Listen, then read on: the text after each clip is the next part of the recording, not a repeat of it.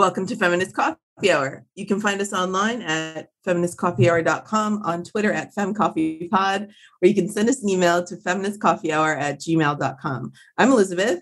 And I'm Karen. And today we are welcoming back a very special guest, activist, mom, and congressional candidate in the Democratic primary for New York's 3rd District, Melanie D'Arrigo. Welcome back to Feminist Coffee Hour, Melanie. Thank you so much. I love being here with both of you. The last time we spoke was May 2020, and uh, a lot has happened since then. Uh, how are you doing? I'm doing really well. You know, it, a lot has happened. It, it feels almost like 10 years ago. but, you know, we we never stopped organizing and, you know, we relaunched our campaign back in May and we're really excited about the momentum we're building. Great. So I guess what I want to ask you um, in the running again, what did you learn about running for Congress the last time? And did anything about running for Congress surprise you? Oh, that's a great question. Yes, we learned quite a bit mostly that time is the one thing you cannot get back. So start as early as possible.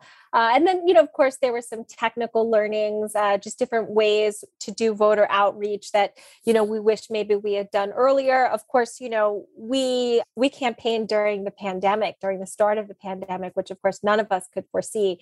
So I think, you know, that certainly brought unique challenges that hopefully we won't have to contend with this time around.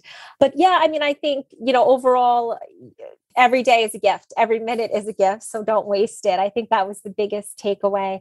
What surprised me? Um, you know, it, it, was it's almost a double-edged sword. Uh, we met some of the greatest, most amazing people all over Queens and Long Island, people that have really become part of our extended family, people we consider really good friends, some amazing organizers, people who care so deeply about improving the lives of others, and and that has been amazing. You know, we we also dealt with a fair amount of you know criticism sexism misogyny and and that part is you know that that was something we didn't expect i guess to to receive at the level we did but you know we, we try to focus on the positive and uh, you know really try to focus on helping folks and and the strong alliances and, and great friendships we've made you know, I was going like my first instinct when you said that was to say like uh, coming from Tom Suozzi, from his supporters, from Republicans, but I feel like it just comes at all angles. It does. It does. And and sometimes from from areas that you least expect it. I, I don't know, as women, we sort of expect that we'll get it from the old boys club and you do but we don't expect it to come from women and uh, when it does that that stings a little more somehow but i will say i think that there has been a shift. And I think women of every generation are recognizing that we need to support one another. And, you know, we can band together and, and we can really help each other and we don't have to stab each other in the back and we don't have to you know it doesn't have to be one or the other it can be all of us together. And that's what really fills me with joy and, and fills me with hope and something that we've tried to model as a campaign helping others. Uh, you know i spent the last year giving a lot of counsel to candidates who were running for other offices and um, you know that's something that you know i think i'll always continue to do because i think all boats rise right? And that's something we have to remember Sure. If you were elected, what would be your top, I guess, legislative priorities and have they changed since last time around? you know, so much has changed and so much has stayed the same, unfortunately. I am, I think I mentioned last time I was on the show, but you know, for, for those who are listening now, I spent my career as an allied health professional. So I worked with patients, I worked with families and later organizations building health improvement strategies to help people live healthier lives. And so healthcare is really important to me and I am a big proponent of Medicare for all. So that's still, you know, high priority for me. I also think the Green New Deal and the policies that will help realize the Green New Deal are of paramount importance. You know, that hasn't changed. It's still an existential crisis. And, you know, we're even seeing even more extreme weather patterns this year than we did last year. That's something that absolutely needs to be addressed. And, you know, there's a long list of priorities that I have, you know, of course, reproductive rights, social justice issues, and then there's voting rights, which I, I think is, you know, huge we we need to do quite a bit in Congress, some of which is not under the jurisdiction of the House of Representatives, which of course I'm running for in New York three. But you know, I, I, strongly believe we have to end the filibuster. We have to expand the court. We need publicly funded elections. You know, th- those are pieces. But what it all really boils down to is that we have to get corporate money out of politics. That's the biggest barrier to change. It was a cornerstone of my campaign last year, and it is again this time around. I think we've done a lot of really good education. We continue to do that to show folks who's really pulling the strings. It is absolutely ludicrous that lobbyists are able to hand bills to our representatives who then put them on the floor and vote on them. They're not serving the interests of us as the people, as constituents. They're serving the interests of their corporate donors. At every turn, that is is the biggest barrier to change. It's where policy lives and dies. Uh, so that is something that uh, I think uh, even before we're able to really tackle the climate crisis, that is something we're going to have to address. Otherwise, we will always have big oil, big plastic to contend with. And it's a really hard fight when you're up against, you know, billions of dollars being poured in against you. Yeah, that, that makes sense. Like I said before last time, I'll, I'll disclose again, I'm a supporter of yours. I'd be a constituent of yours. You know, I've donated to your campaign. And I was really happy to hear that you were endorsed by Zephyr Teachout do you want to talk a little bit about that or any other endorsements you've gotten recently? Um, yeah, absolutely. So, first and foremost, I will say Zephyr Teachout is just an incredible human being. She endorsed us last year in, uh, you know, in the last race. It was a little bit later on in the cycle, but unfortunately, uh, you know, that was when Donald Trump was president, and uh, every day uh, there was another catastrophe happening. So it's kind of hard to break through we're really excited to have Zephyr's support this early on. You know, she's she has been an incredible friend and advisor in many ways. Well, I shouldn't say advisor, but has given me some really good counsel and has really just shown up for me in this race. And, uh, you know, I'm really looking forward to knocking some doors with her and having some events with her. I couldn't really ask for a better, you know, female figure to to support the campaign. So, you know, I, I'm, as you know, I'm a big fan of female energy and feminists. So, we're very excited, and I think you know the district is excited. We had a really good response when we announced that endorsement. You know, this time around, we've actually been endorsed by an, uh, an incredible amount of organizations, and even early on in the uh, campaign, I'm actually the first candidate nationally to be endorsed by. Um, brand new Congress to be endorsed by the National Organization for Women, Moms in Office, Her Bold Move, was early endorsed by Matriarch. And then locally, I was the first candidate to be endorsed by Progressive Women of New York, NYPAN, Empire State Indivisible, Long Island Activists, the Long Island Network for Change. And recently, this just this past week, we were, this is very interesting. We got the endorsement of the South Shore Democrats, who typically only endorse incumbents but because, you know, my opponent flew up to Buffalo to campaign against the Democratic nominee for mayor, India Walton, they found it so unacceptable that they called me and said, you know, we don't usually do this, but these are extenuating circumstances and we'd love to endorse your campaign. So I'm really proud to have this broad coalition that we've built that we will continue to build as, you know, we we continue on day after day. I was actually going to ask you about that. Do you want to talk a little bit more about that? Tom Suozzi endorsing uh, Byron Brown? Yes, yes. So Tom has not been shy about aligning himself with more conservative members of the party. This was surprising to me. This past weekend, he flew up to Buffalo to endorse Byron Brown, who, of course, you know, for those of you who may not know, let me start there. There was a Democratic primary in Buffalo for the mayoral race a young Black woman named India Walton. She's a single mother and really incredible candidate. She won the primary. Byron Brown is a sore loser and launched a write in campaign, is being funded by Republican donors. And Tom Suozzi flew up to Buffalo to support Byron Brown and his write in campaign. And, you know, actually, I spoke with Zephyr a couple days ago, and she was up in Buffalo and she said it's it's not a done deal that you know India Walton is going to win this race, even though she is the Democratic nominee, and that's that's a real shame because I think for a long time when we talk about establishment party politics, that that's the one rule you don't go against the party. So it's it feels very hypocritical and and, and frankly I think, very anti woman. India Brown would be the first woman to serve as mayor of Buffalo, first Black woman to serve as mayor of Buffalo.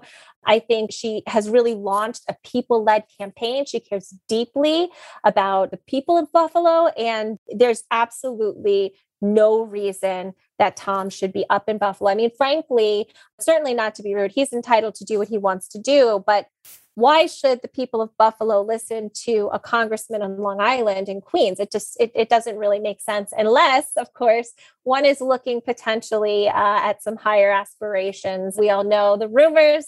He's looking to run for governor, and I think he's trying to carve out, you know, a right lane here, a, right path to. By right, I mean conservative path to the gubernatorial uh, race. I was texting with some some friends in the district about this interview, being like, "What do you, what do you want to hear from Melanie?" And someone just said, "Does anyone in Buffalo know Tom Suozzi is?" They use some more rude language, but you know, get the point across. And and and what you're saying is true. It's, it's not about the people of Buffalo. It's about no. the mayor of Buffalo knowing who he is, you know? Of course. And, it, and it's about potentially, you know, taking those supporters. And, you know, it's it's kind of a yucky political move. You know, of course, this thing happen, these types of things happen all the time, but to undermine the Democratic nominee and, and subvert the will of the people, I think is is just I mean, we had enough of that with with our former president. And it's just it's definitely not something we want to see from our party and you know unfortunately this isn't really that new um, you know tom suozzi is the vice chair of the problem solvers caucus and within that caucus, he caucuses with Republicans regularly to block critical Democratic legislation. Currently, he's one of the uh, holdouts on the reconciliation budget. So, you know, this is he's blocking, um, you know, expanded childcare, expanded health care, housing, education. Uh, you know, so this unfortunately is not a new move for him, but I think it's bonkers, you know, to look at it and, and say, wow, I, I guess he, he really wants to run for governor. I, I, I don't know what else to say about that. We're we're focused on on building people led movements. Of course, I support India Walton, I'm hoping to do some phone banking for her. And I hope those of you listening, if, if this gets out in time, I hope you'll consider phone banking for her as well. That was, you know, such a rich response. There's so many things that you spoke to. So I might back you up a little bit to sure. go back to the middle of it. Yeah. Because I think particularly right now we're recording this on October 12th I think there's a lot of frustration in Congress around not just in the House, but also the Senate with centrist Democrats really derailing any possibility of getting progressive legislation through. And I think that that like I, I really want to hear you kind of speak to that in more detail because I think that that really speaks to you know some of what what is holding up our democratic process and how we can move forward and and i really i see you as a candidate who can really speak to this particular moment yes i do think we can absolutely get progressive policy through you know i mentioned earlier i talked a little bit about this influence of corporate money and and unfortunately this is what we're seeing um, for example you know, we, we do, we hear a lot about Joe Manchin and we hear a lot about Kyrsten Sinema. And we know that they're being flooded right now with donations to to oppose, right? One thing I want to make abundantly clear, because I think there is a lot of misinformation about this. The cost of this reconciliation budget is paid for right? And it's paid for, uh, yes, by rebalancing the tax structure so that the ultra billionaires are paying their fair share of taxes. That's a piece of it. It's also funded by lowering prescription drug prices so we can match our counterparts around the world and not get charged exorbitant prices for prescription drugs.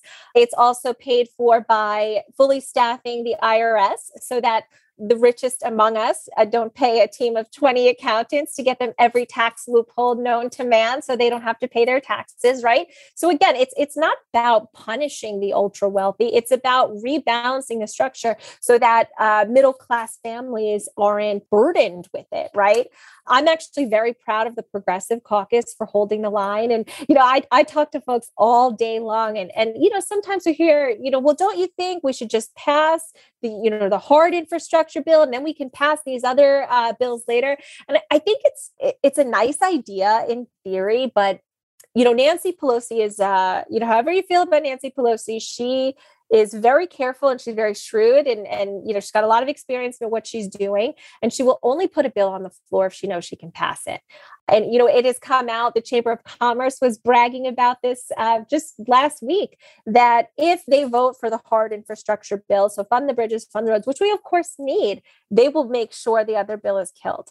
You know, I mentioned, you know, my opponent, he's currently a no because he wants a full SALT repeal. Now, there are a lot of families in Long Island that would benefit from raising the SALT cap, but the idea that that is a middle class issue is just completely false because the reality is if we could pass the reconciliation bill, middle class families would get nearly $10,000 back the, from childcare.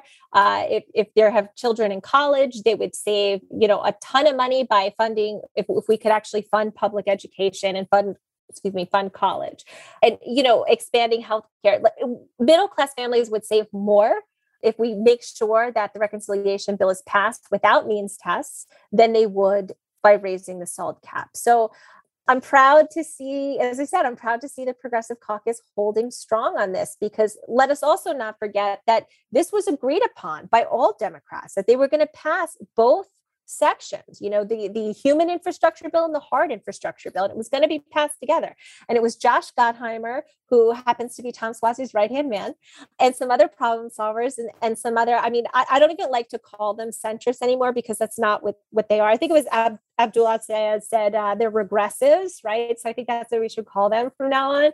They were regressive democrats who said you know what? Wait and they pulled the rug out and said we need to decouple these bills. And no we don't no, we don't. I think what we need to do is return to who we are as a party, return to our values, and start putting people first. It's about time. For, for decades, we've put corporations and lobbyists first. They can get to the back of the line for, for, for once.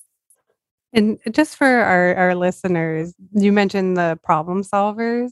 Mm-hmm. Would you mind giving a little lesson on what that caucus is? I will, I will. So, the Problem Solvers Caucus, in theory, sounds pretty good to most people. In theory, the Problem Solvers Caucus is comprised of an equal amount of Democrats and Republicans now, if you were here with us, you would see my quote. So we're air quoting this who work together, work across the aisle in a bipartisan manner. Now, I, I, I mean, really. It sounds great when you put it like that. I mean, does. who doesn't like a problem solver? Who doesn't like to work together? On the Hill, the caucus is uh, referred to as the problem causer caucus because they continually undermine the Democratic Party. The Problem Solvers Caucus has only ever benefited the Republican Party, and and you know they're they're notorious for um, you know so so for example when Donald Trump came into power, their caucus tried to hold up Nancy Pelosi's speakership. And now, again, however you feel about Nancy Pelosi or, or another Speaker of the House, put that on a shelf for a second they held up the speakership not because they wanted you know someone more progressive or um, you know even a different speaker. They held it up as leverage so that they could weaken democratic power in the house and so it would make it easier for republicans to bring bills to the floor. So that was their first order of business and, and that to me is crazy. But you know they, they've done things like um, supplemental border bill uh, a couple years ago was passed when we were hearing about all the horrors happening at the southern border and the detention centers. They essentially were responsible for passing Mitch McConnell's version, which stripped out all accountability, stripped out all but 3% of funding for humanitarian aid and, and really just expanded ICE and CBP, uh, Customs and Border Patrol, and told everybody that they did something good. And, and they really, you know, did something horrible. And, you know, they rolled back Dodd Frank, which of course really affected a lot of Black communities across this country because it, it allowed big banks to gobble up small community banks and, you know, deregulated a lot of the regulations that were put in place after the housing crisis when you know, many, many folks went bankrupt and lost their homes. Um, so, you know, they're not a caucus that works to find consensus. Their version of bipartisanship equals corporate lobbyists they work together to help corporate lobbyists and, and that's all that they do that's all that they've ever done. And it's it's just it's really unfortunate because they use it as a shield and they they try to uh, avert accountability for their votes by saying well we will only vote together as a caucus and then we can't tell you what our vote would be. So it's it's just a wild caucus and um yeah i mean unfortunately this is you know my opponents like claim to fame and it's it's just it's not it's not something that is really a good faith effort. Yeah, it's uh problem solvers, yes, but whose problem are they solving? right. Republican problems or mm. corporate lobbyist problems. Exactly. And there was a call for them to like censure the uh, members of Congress involved in the January 6th riots, and they just they didn't, right? Well, let me here's here's a not so a not so fun fact. Yeah. There were um now I'm trying I think there were four or five Republicans in the caucus that after the insurrection voted to um, not certify Joe Biden's election. And then after that, they welcomed two more into the caucus that voted to overturn the election. So, you know, th- this is just it's it's a baloney effort, right? It's it's so phony. And and if you take the time to learn the players and learn the system, you realize that it's really gaslighting of epic proportions. But this is not the only caucus that does that. Um, my opponent has uh he's he's the ch- he likes to create caucuses and, and, name himself the chair. There's a environmental caucus that he's part of, and I'm forgetting the name of it right now. But um, you know that, that they work on environmental issues. Well, hey, that sounds great. I would love if my congressperson was working on saving our planet. That sounds lovely. It's a bipartisan caucus. They have climate deniers in the caucus. Like eh, you're not working on environmental policy. Uh, the science is the science. So, yeah, I mean, it's you know, yeah, the problem solvers caucus cause problems, and, and that's what y'all should remember about them. About a week ago, it was reported that Tom Suozzi broke some rules by not reporting some stock trades that he did. So, mm-hmm. I mean, I, I don't know if you want to comment on that, but I, I doubt the uh, problem solvers or anybody else is going to call him out on that and comment. Right you know, there there's not much I can really say on that, except um, you know, I think he violated the Stock Act more than any other member of Congress, which of course no one wants to hear as a constituent.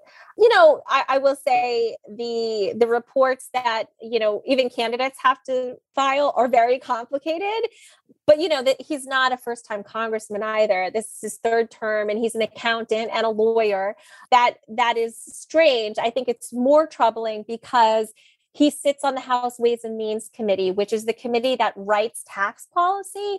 So, you know, I, I won't make any assumptions. I'm sure there are investigations happening. Didn't he elbow out AOC to get on that one? Is that the did. one, the finance one? Yes, yeah. he did. Yes, he did. And I, I wish we could have had AOC on that committee. Imagine having a real fighter for the people writing tax policy instead of someone who is a, you know, uh, one of the the top um, recipients of corporate lobbyist money and then they're writing laws for corporations. It's it's you can't you should not be able to sit on a committee if you're taking money from the companies you're writing the laws for. I mean that that just should not be allowed.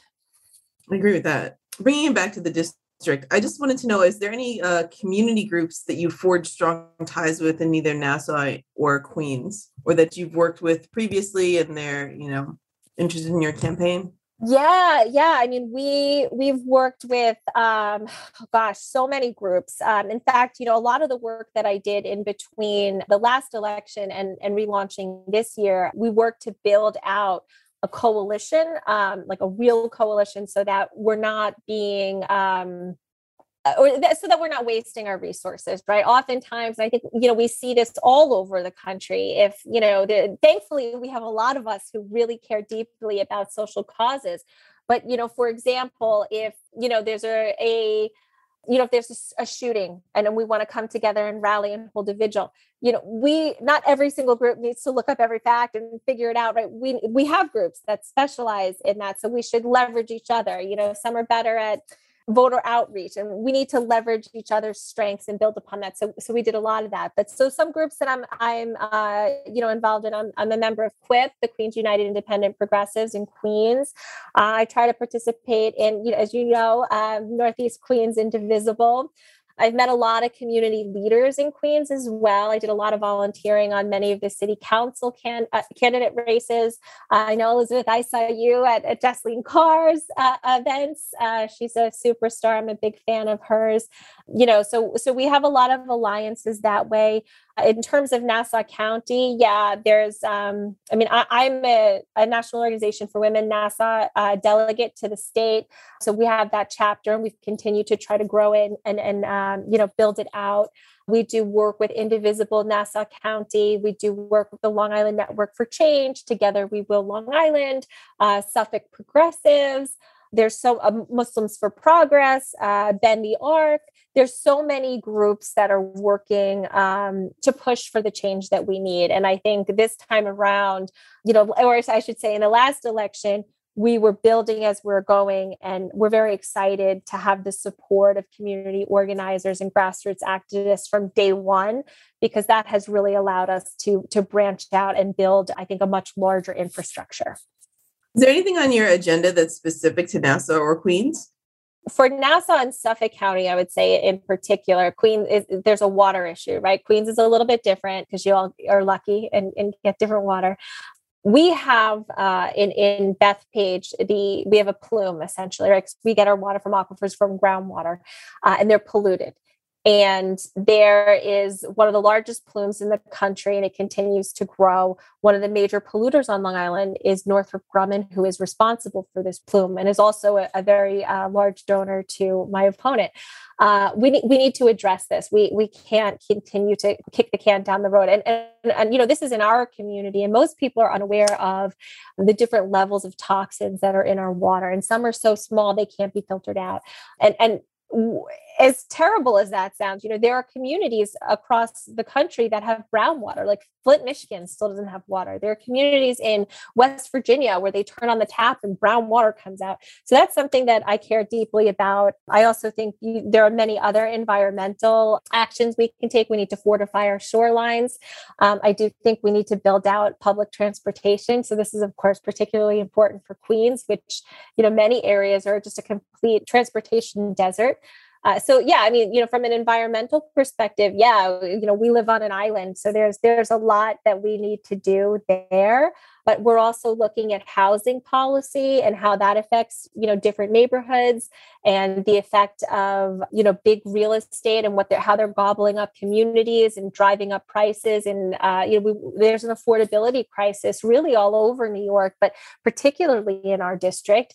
Uh, you know so that's something we care about and we're you know we're meeting with some partners. It's a little bit tricky because zoning uh, really affects housing. So from a federal perspective you know it's it's not as simple as as um, you know on the local community scale but you know i'm looking to create partnerships with city council members and you know assembly and state uh, as well as nassau county and suffolk county legislators to try to come up with solutions so that we can provide affordable housing you know and then of course healthcare is a big one for me but that, that's a national platform. You know new york is fighting for it but that I, I believe if we can make sure that we pass healthcare medicare for all everyone having healthcare will uh, alleviate a lot of our issues. So you know i mean we, we can talk more specifically if there are specific issues you care about. But you know, on the federal level, there, there's a lot we can do, and I think where the jurisdiction is not uh, wouldn't have as big of an impact. I still think that there are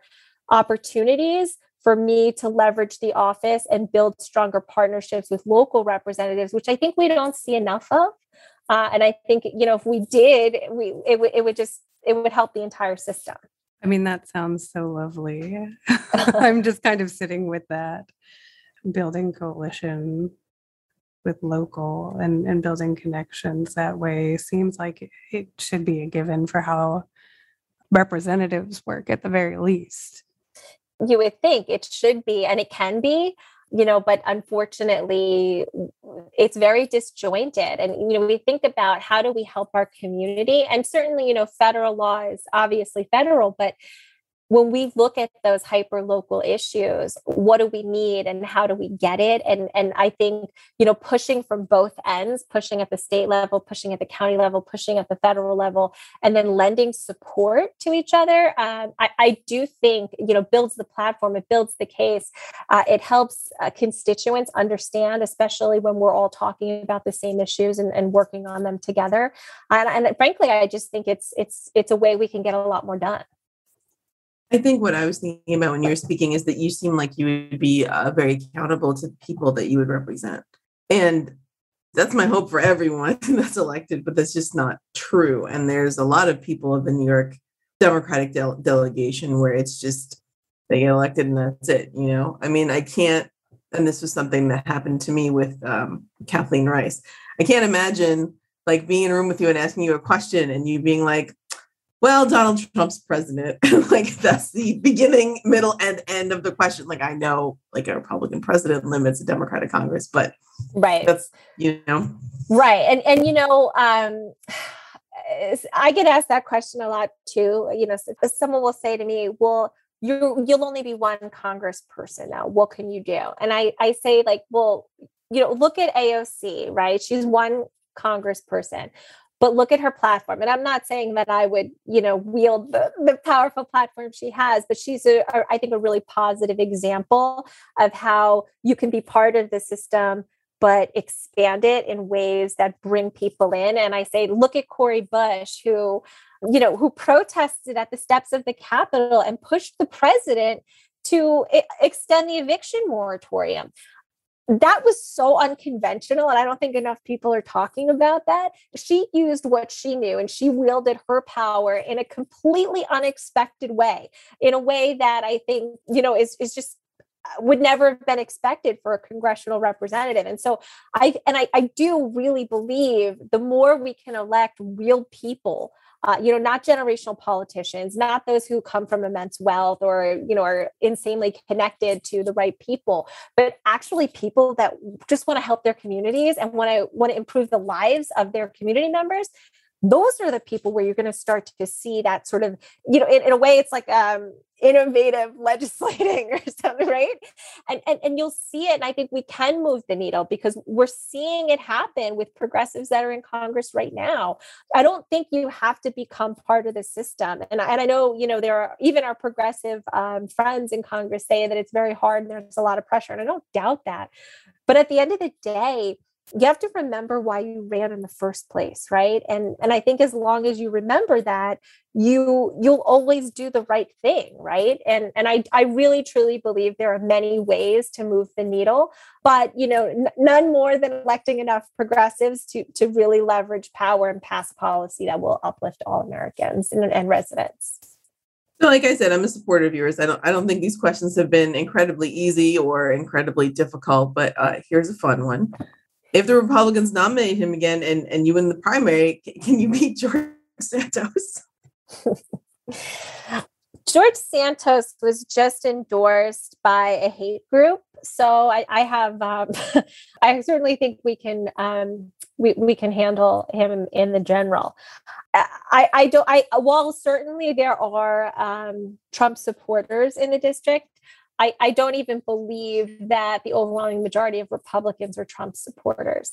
I think, you know, many folks just want to be heard and they they want to they don't want to feel the struggle of life. They don't want to feel like they're barely hanging on. Um, you know we we have drilled into all of us like this this idea of american exceptionalism and pull yourself up by the bootstraps and never ask for help. And you know all of it is just it's just nuts. It, it just none of it makes sense. You know, there are kind of, we, we are last in, in, in so many lists when you when you uh, compare us to other countries. You know, and like who is really saying or or how did we brainwash people to say you want me to be able to go to the doctor when I need to see the doctor and not go into debt because of it? Oh, phooey. Nobody is saying that. Come on come on really think about it. i think we have to bring back critical thinking and, and show people that you know we can pass policy that will actually help people and that you know it's it's not a handout i mean what is the purpose of government if it, it is not to make our lives harder and make the 1% extremely wealthy. That is not the purpose, but unfortunately, that's what's happening right now. You know, this is a blue district. It's been a blue district for over 20 years. With redistricting, it's likely to get even more blue. And you know, frankly, like we've we've been building and we've been talking to folks and we've been bringing people into this uh, this campaign and this movement because it's not really about an election, right? It's it's about saving ourselves, right? It, it's about electing someone who cares enough to read a bill because my opponent sure doesn't. So yeah, I, I, I don't I don't I don't really have much time for folks who who want to hate monger or are proud of endorsements by hate groups. I'm really focused on just delivering for this district and doing the best job I can to do the most good and and, and pass policy uh, or fight like hell for policy and, and and funding for this district. So yeah, I I, I feel very confident we can we can win the general. So just to clarify, um, when I went to George Santos's website just now, and mm-hmm. clicked on endorsement, it says, oops, that page can't be found. Are you referring to Long Island Loud Majority? Yes. to be correct? Yeah. Yes. Okay. They have very obnoxious bumper stickers. So, um, wait, what are, what are the bumper stickers? You have to tell me. One of them, I think, got in trouble because they made a fake license plate that said January 6, 2021. Oh, that kind. Got yeah. it. yeah, yeah, yeah. And I think it's kind of funny that they're calling themselves like loud majority mm. because like I constantly see posts from people who they're loud, but they're they're not a majority at least of New York 20 New York 3. And no. I, I think it's more like there's a silent majority of people who hate them and like run away from them so nothing bad or violent happens, you know, because they don't want to get hate crime. Like they like walk the other way when you see them coming right they're loud yeah they're they're not the majority um and, and and frankly you know some of the behavior is is just it's reckless and irresponsible and it's uh creating a public health issue on multiple levels like i'm not sure if you're talking about like fist fights or like not wearing masks or like open carrying guns like there are multiple reasons that they create public health issues yes, yes. um I don't, I don't want it to be the, the majority show but i just wanted to clarify that yeah mm-hmm. Karen, did you have any more questions? Well, I, I wanted to ask. I feel like we spent a lot of time on uh, talking about healthcare. We spent a good deal of time talking about some of the ways that this district is not being well represented. And I, I, I guess I, I wanted to ask what, in your description of your your kind of coalition building between local and federal in this position what are some of the projects that you would work on? So you mentioned water and healthcare, I believe, a, a couple other things. So absolutely. Um, so I, I'm very interested in affordable housing and, and building a coalition to ensure that we can you know both make sure that young people can start families and, and have the shelter they need but also our aging population our seniors who are getting pushed out of their homes with nowhere to go and they're having to leave the state you know that is something i think we can address on multiple fronts. Um, college uh, for one as well. I, I a friend of mine once said um, you know we shouldn't call it free college. We should just call it extended public education. I think it was the smartest uh, you know framing of that that i ever heard because you know we provide public education from k to 12 you know we should be providing you know pre-k and and college we should be. Uh, if we want to compete on a national stage if we want to continue to innovate and you know and, and we will need to because we have a climate catastrophe on our hands right? So that is something I, I, would like to get federal funding for and i think that's something that we could we could build in coalition as well. Um, you know i'm also a big fan i don't think i mentioned this tonight i'm, I'm a big supporter of canceling student debt and i think you know that's something that's very popular here in new york where we can continue to build. You know and you know, i think elizabeth knows this. I i started out uh, with my activism you know many years ago really you know starting to get more involved with planned parenthood and you know reproductive health has always been important to me.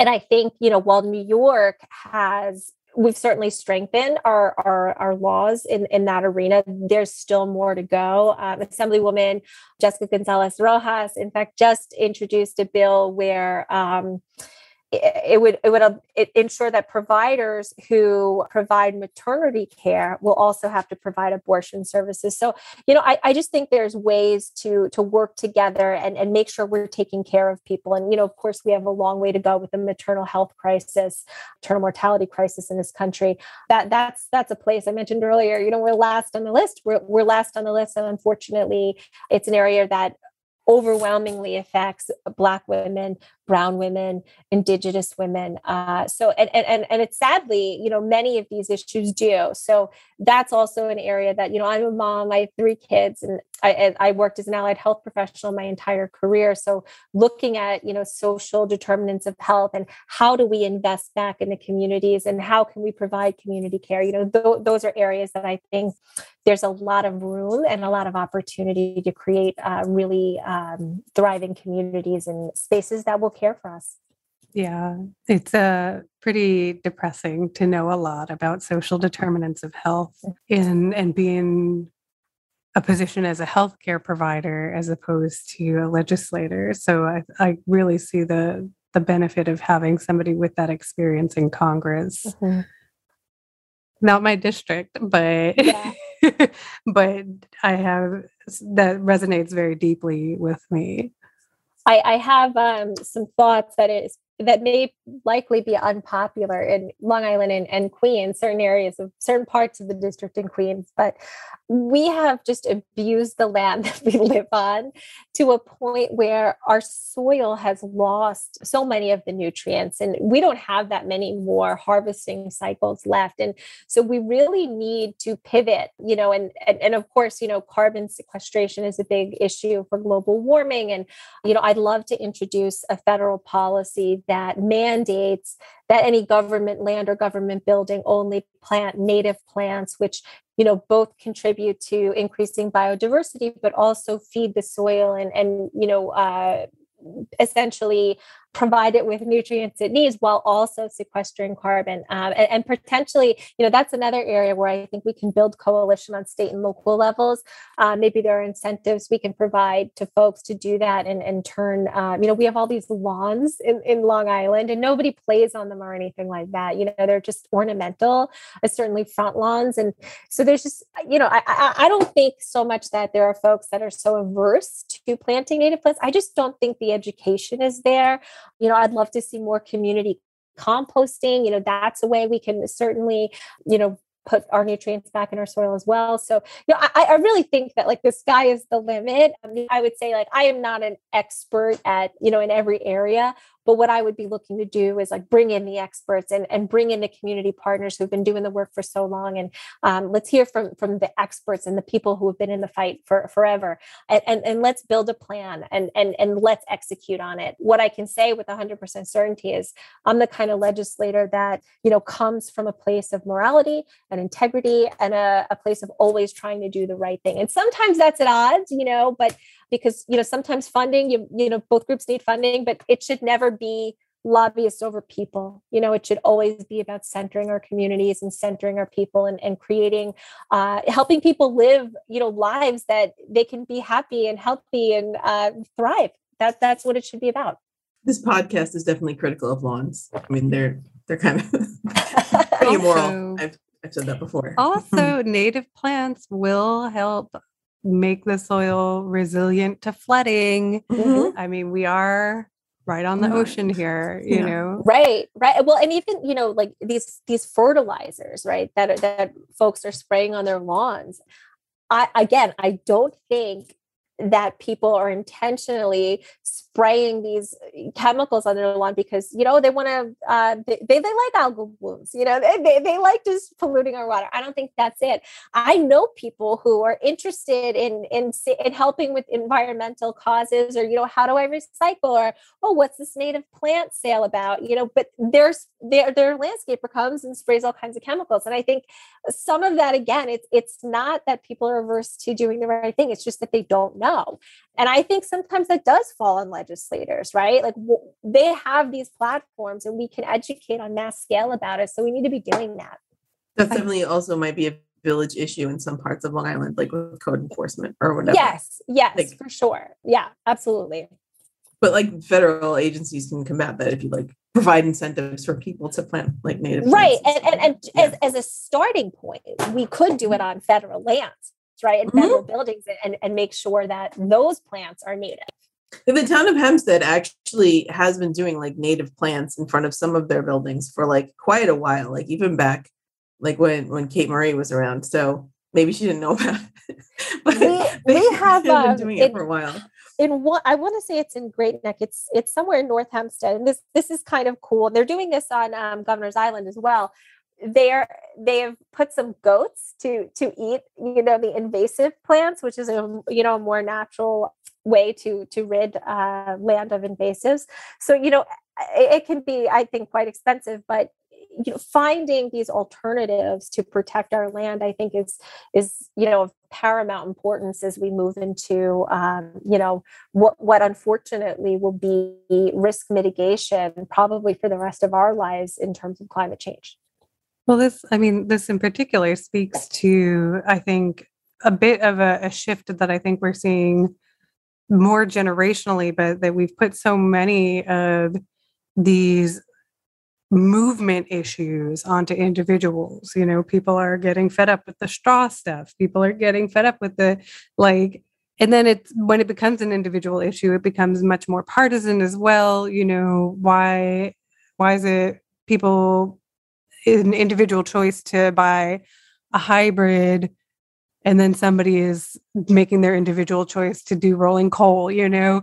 these are infrastructure problems that we've made individual issues. And so, actually, I do think federally is a place we can't do a whole country's worth of individual actions without national representation. And, and so, I really I find that really deeply resonant. What you're what you're stating is that this is going to take federal action as well as local action. It is actually not like my personal job to to turn around climate change by making it more difficult to drink a latte right yeah i mean i was working on a project to get uh, electric car chargers in my neighborhood and every single company charged a ridiculous credit card fee on top of it and like that's a federal issue right there like that's ridiculous but not to go too off topic right. but that's right. that's kind of what karen was saying like when you make an individual issue and then you have these predatory businesses trying to like skim ridiculous things off the top. Like it's just absolutely you know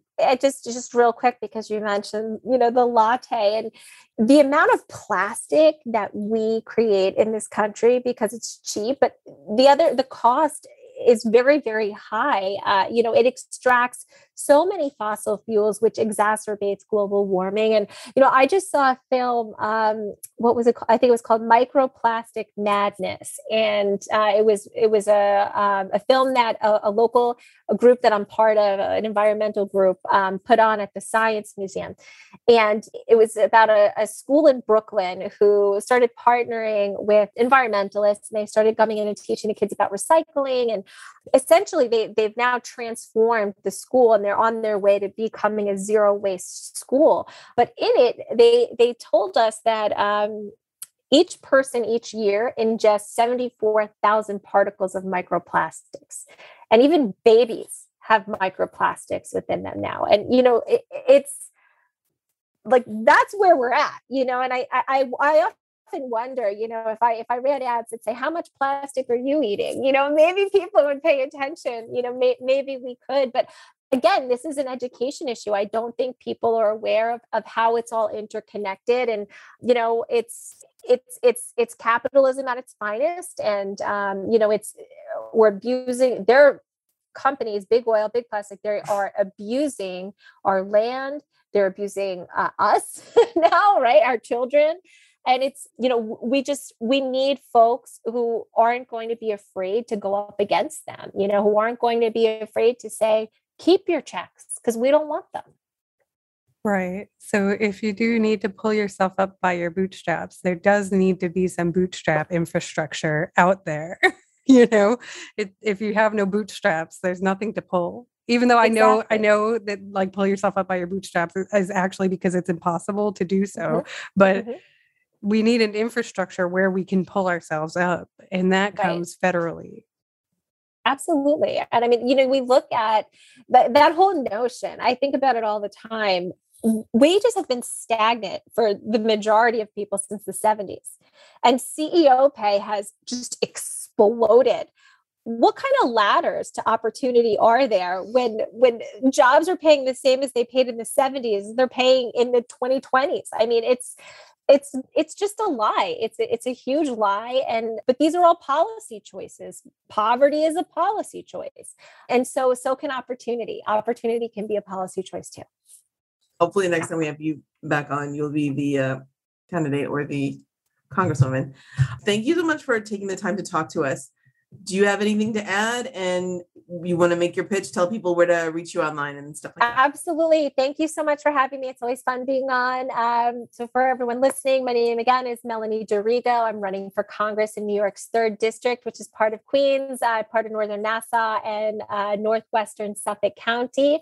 My website is D'Arrigo 2022 i'll spell it out for you. It's d-a-r-r-i-g-o 2022.com i'm also on twitter at D'Arrigo Melanie, and I can be found on Facebook and Instagram at D'Arrigo for Congress. So we would really appreciate your support. We're building a grassroots movement. I think this is going to be one of the most exciting races in the country this year because this we're going to win this seat, and all eyes are going to be on us. So join us. Uh, you know whether you can chip in a few dollars or you have some time to volunteer. I promise, if you want to help us, we've got a job for you. So check us out.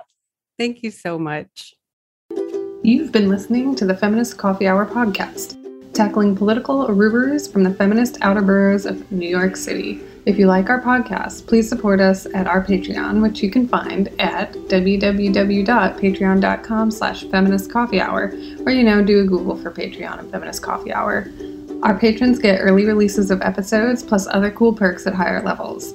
If you can't support us financially, you can always give us a five star rating on iTunes and write us a review as it helps the algorithm know we're there and that people like us, like you. Our intro and outro music is Making It Hard by Bridget Ellsworth, and you can find her music on SoundCloud.